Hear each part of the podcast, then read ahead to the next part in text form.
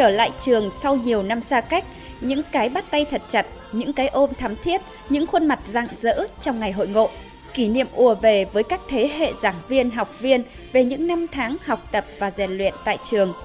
Tham gia giảng dạy ở trường từ những ngày cách đây 60 năm trước, thầy giáo Bùi Hồng Việt, nguyên phó giám đốc đầu tiên của học viện, sau này là giám đốc thứ ba của trường tuyên giáo trung ương, nhớ lại.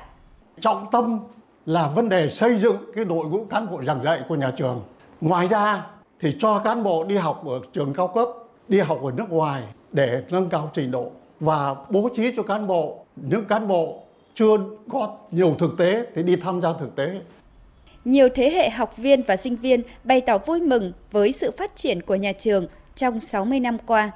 So với cái thời của bọn mình thì đấy là một sự đổi mới rất lớn của trường và đây chính là cái nền tảng mà để cho thúc đẩy cho trường phát triển. Đây là một tín hiệu rất là mới, thể một sự đột phá trong lĩnh vực đào tạo báo chí so với các cái trường trong cùng hệ thống. Thực sự rất là tự hào trong à, đào tạo báo chí hiện đại. Chúng tôi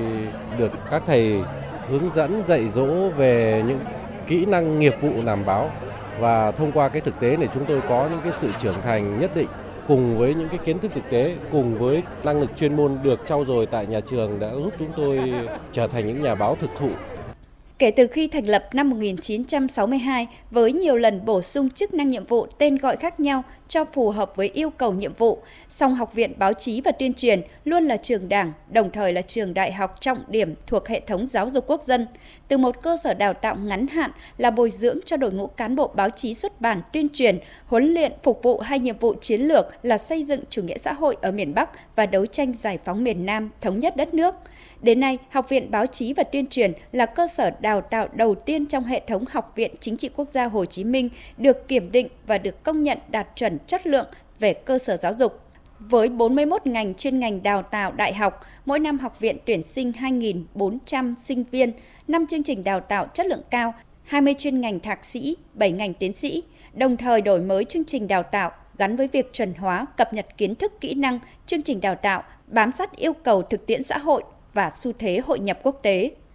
Tại lễ kỷ niệm, đồng chí Nguyễn Xuân Thắng nêu rõ. 60 năm qua,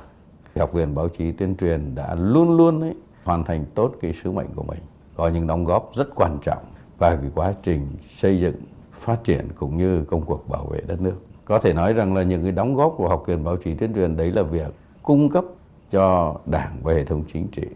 cái đội ngũ của những người làm báo, đội ngũ của những người làm công tác tư tưởng văn hóa và thực sự đây là một cái lực lượng rất quan trọng để tuyên truyền lan tỏa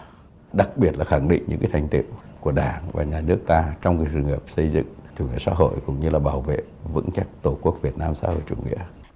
Đồng chí Nguyễn Xuân Thắng đề nghị thời gian tới, học viện không ngừng phấn đấu trở thành trường đại học có uy tín, học thuật trong khu vực và thế giới, là lựa chọn số một của sinh viên trong các ngành thuộc lĩnh vực lý luận, chính trị, tư tưởng văn hóa, báo chí và truyền thông, mong muốn các thế hệ học viên sinh viên của nhà trường luôn chăm chỉ rèn luyện, chuẩn bị hành trang vào đời, luôn tự hào là những học viên sinh viên của ngôi trường 60 năm rực rỡ dưới cờ Đảng.